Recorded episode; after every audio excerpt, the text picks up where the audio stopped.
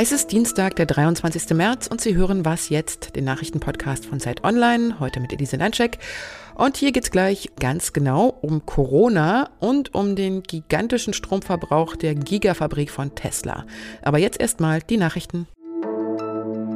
Ich bin Matthias Peer. Guten Morgen. Der Lockdown wird verlängert und auch verschärft. Kanzlerin Angela Merkel und die Ministerpräsidentinnen der Länder haben beschlossen, dass das öffentliche, wirtschaftliche und private Leben über Ostern weitgehend heruntergefahren werden soll. Und zwar vom Gründonnerstag bis zum Ostermontag. Merkel sagte dazu, es gilt damit an fünf zusammenhängenden Tagen das Prinzip, wir bleiben zu Hause. Private Zusammenkünfte sind in dieser Zeit im Kreis der Angehörigen des eigenen Hausstands und mit einem weiteren Haushalt möglich, jedoch auf maximal fünf Personen beschränkt. Auch Ostergottesdienste mit Präsenzpublikum soll es laut dem Beschluss nicht geben. Zudem sollen die derzeit schon geltenden Lockdown-Regeln bis zum 18. April fortgeführt werden. Für Landkreise mit einer 7-Tage-Inzidenz von über 100 könnte es zu zusätzlichen Maßnahmen kommen. In dem Beschluss ist unter anderem die Rede von möglichen Ausgangsbeschränkungen. Merkel fordert die Bevölkerung auch dazu auf, auf Osterreisen zu verzichten. Urlaubsrückkehrer aus dem Ausland sollen sich bereits vor dem Abflug auf das Coronavirus testen lassen. Redaktionsschluss für diesen Podcast ist 5 Uhr. Dieser Podcast wird präsentiert von Dell Technologies. Die richtige Technologielösung für jedes Business zu finden, erfordert Know-how und bereichsübergreifendes Denken. Von PCs über Server- und Netzwerktechnologie bis hin zu Cloud- und Finanzierungslösungen sowie kompetenter Beratung. Mehr Infos unter dell.de/slash kmu-beratung. Sie haben es ja gerade in den Nachrichten gehört, weil die infizierten Zahlen wieder steigen, soll der Lockdown verlängert werden. Auch wenn viele Menschen sicherlich Verständnis dafür haben, dass sie sich nun wieder mehr einschränken müssen, zerren die Verbote doch an den Nerven. Denn das Vertrauen der Bevölkerung, dass die Regierung das schon irgendwie richten wird und dass man sich auf Notfallpläne und Lösungsideen irgendwie verlassen kann, ist schon sehr beschädigt. Stichwort funktionierendes Homeschooling oder das Hin und Her beim Impfen. Tilman Steffen ist Politikredakteur bei der Zeit. Er beschäftigt sich mit der Corona-Politik der Bundesregierung und der Stimmungslage in der Bevölkerung. Hallo Tilman. Hallo Elise. Der vielleicht geplante Osterurlaub kann jetzt eigentlich auch wieder bei den meisten gestrichen werden. Dabei war ja Ostern vorher für viele so ein Lichtblick. Tilman, was macht das mit den Leuten? Ja, ähm, das hat schon gewissermaßen eine äh, demotivierende Wirkung, die sich schon so ein bisschen auch in den letzten Wochen gezeigt hat. Ne? Also, und jetzt am vergangenen Wochenende, da gab es äh, Umfragen, denen nach tatsächlich äh, eine Mehrheit der Menschen dafür war, Hotels und andere Beherbergungsbetriebe unter bestimmten Bedingungen auch wieder zu öffnen und damit ja quasi auch sowas wie Osterurlaub zuzulassen. Ähm, nur ein Viertel der Menschen war der Meinung, dass die Hotels und die Ferienwohnungen geschlossen bleiben sollten. Ähm, ähnlich sieht es bei der Öffnung von Außengastronomie aus. Auch viele Menschen oder immer mehr Menschen sind dafür, das zu machen. Da spielt sicherlich das Frühjahr eine Rolle. Ähm, die allgemeine Stimmung einfach ähm, und natürlich auch die Pandemiemüdigkeit, die wir einfach seit einiger Zeit schon haben. Hm, aber hast du das Gefühl, es ist schon noch Verständnis da, also gerade mit Hinblick auf die Zahlen, die ja immer weiter ansteigen? Ja, ähm, grundsätzlich gibt es immer noch einen großen Teil der Bevölkerung, der die Schutzmaßnahmen für richtig und wichtig hält. Also die Zahl der Protestierer ist klein. Sie sind zwar laut, haben wir ja vergangenes Wochenende auch wieder in Kassel gesehen bei der Demonstration, wo es auch Randale gab.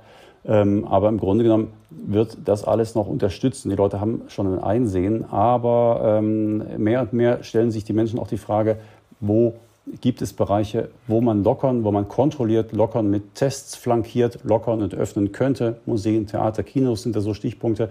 Und es gab ja auch schon Modellprojekte dieser Art. Ne? Vergangenes Wochenende haben in Berlin die Philharmoniker gespielt. Man konnte in Kultureinrichtungen gehen. Die Säle waren nur sehr gering besetzt. Es wurde getestet, der Zugang wurde reglementiert, aber man hat das gemacht, um einfach mal zu untersuchen, geht das, ähm, wie problematisch ist das, wie gut ist es realisierbar, um vielleicht auch sowas wie einfach ein Modell zu schaffen für Öffnungen, die vielleicht in den nächsten Wochen und Monaten dann doch möglich werden. Was ist denn die Gefahr dabei, wenn das Vertrauen der Bevölkerung in die Regierung verloren geht? Also das hört man immer wieder äh, von den Länderchefs. Mir ist da jetzt besonders im Rainer Haseloff aus Sachsen-Anhalt in Erinnerung, der sagt, wir brauchen nachvollziehbare äh, Beschränkungen. Äh, ansonsten gehen uns die Leute von der Stange. Ne? Und mehr und mehr hört man das ja oder erlebt man das ja auch im eigenen Bekanntenkreis. Da wird eben dann doch irgendwo eine Kellerparty oder ein Gartentreff gemacht oder man trifft sich irgendwo im Verborgenen. Ähm, die Leute suchen sich einfach Schlupflöcher ähm, oder wie jetzt ja im hinsichtlich der Osterferien auch deutlich geworden ist, sie fliegen nach Mallorca. Hm, hm, hm. Was äh, könnte denn die Regierung tun, um das Vertrauen zurückzugewinnen? Momentan hat man immer noch das Gefühl, da herrscht eine große Hilflosigkeit. Ne? Ich glaube, die Leute brauchen einfach ein Signal, es geht in die richtige Richtung. Wenn kleine kontrollierte Öffnungen ermöglicht werden, wird die Disziplin steigen, die notwendigen Schließungen noch mitzutragen. Ich glaube, das ist der Punkt, der ein bisschen zu wenig, ein bisschen ausgeblendet wird in den momentanen Maßnahmen und Diskussionen. Vielen Dank, Tillmann. Gerne, Elise.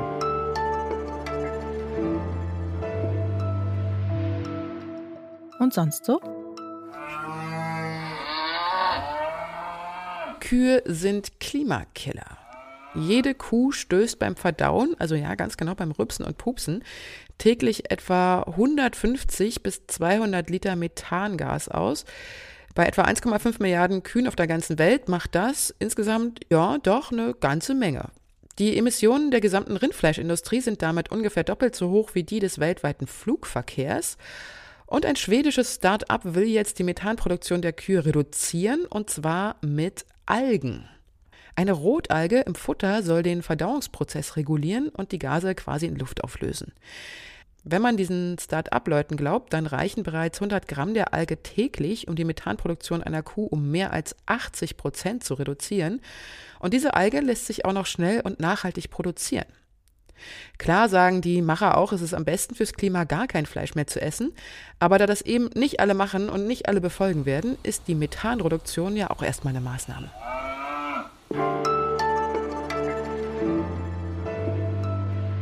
500.000 Elektroautos sollen im brandenburgischen Grünheide in Zukunft jedes Jahr vom Band rollen, wenn die Fabrik dann erstmal genehmigt ist. Momentan wird er auch ohne Genehmigung weitergebaut. Und nicht nur die fertigen Autos werden dann für ihren Antrieb Strom verbrauchen, sondern auch der Bau der Fabrik und die Herstellung der Autos benötigt sehr viel Strom.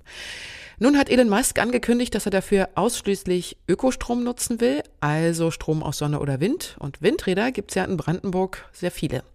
Die freie Autorin Melanie Croyer hat für Zeit Online zu dem Thema recherchiert. Hallo Melanie. Hallo. Kann denn das Land Brandenburg den Strombedarf von Tesla überhaupt decken? Die Kurze und einfache Antwort ist ja, das Land Brandenburg kann den Strombedarf von Tesla decken. Es gibt wirklich viele Windkraftanlagen hier, es gibt auch einiges an Solar und da passiert auch immer mehr. In den letzten Jahren wurde da sehr viel investiert. Ähm, die, das Problem ist allerdings, dass der Strom, der hier vor Ort erzeugt wird, ja auch nicht sofort vor Ort verbraucht wird. Das heißt, es ist jetzt nicht so, dass eine, eine Windkraftanlage, die fünf Kilometer von der Gigafactory entfernt steht, auch den Strom für eben diese Gigafactory liefert, sondern die speisen das erstmal alle gemeinsam ins Stromnetz ein. Und dann kann Tesla ähm, sich das an der Strombörse kaufen, so wie alle anderen auch.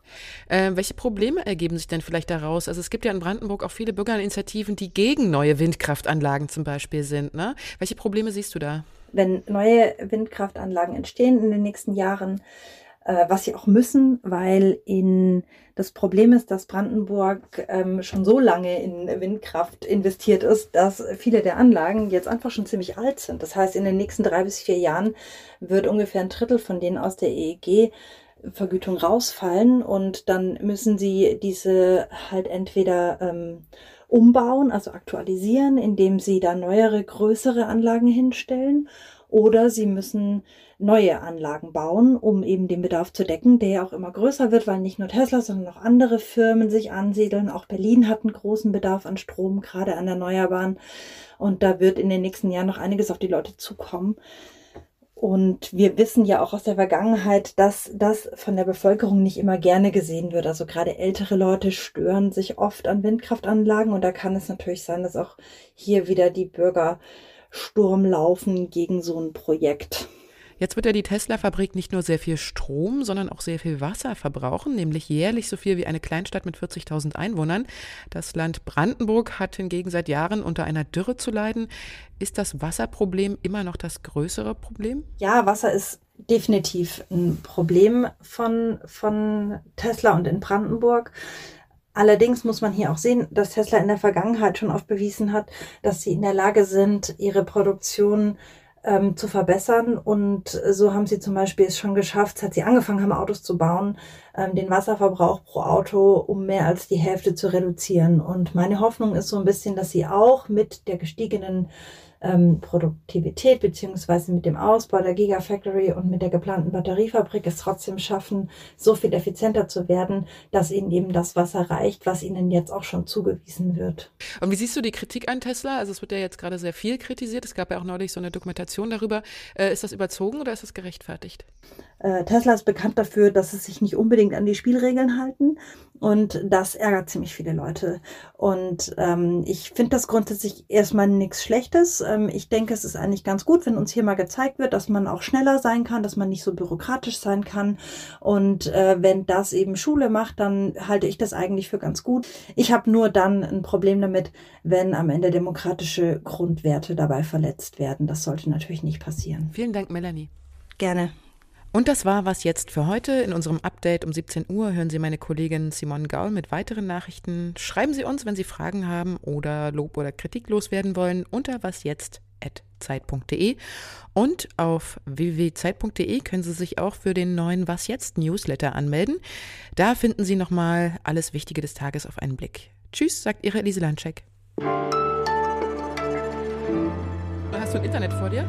Mm, ja. Kannst du mal Marseille und Karneval eingeben? Mhm, ja, das sind jetzt ziemlich dichte Menschenmassen. Wenn ich weiß, dass das komplett illegal ist, wird mir dabei eher schlecht.